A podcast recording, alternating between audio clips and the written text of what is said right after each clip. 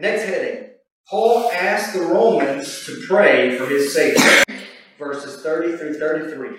Paul asked the Romans to pray for his safety. Verse 30 through 33. So let's go ahead and read 30.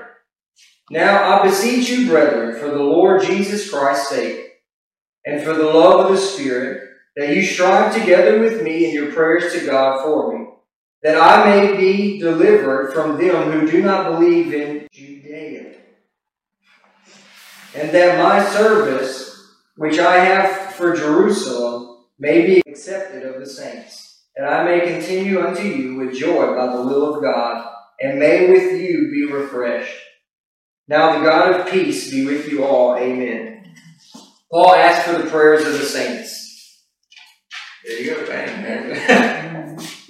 That's it, that's the section. Paul asked for the prayers of the saints Yeah. that he might be safe in travels, that everything would go well in Jerusalem. And then, yet, still amazingly enough, Paul says that I would come to you with joy. Oh, yeah, only if it's the will of God. Mhm. Because once again, everything is is it the will of God? Did God Yeah. tell me to do it? Yeah. If He didn't, I won't be going. I won't be doing it. See the idea?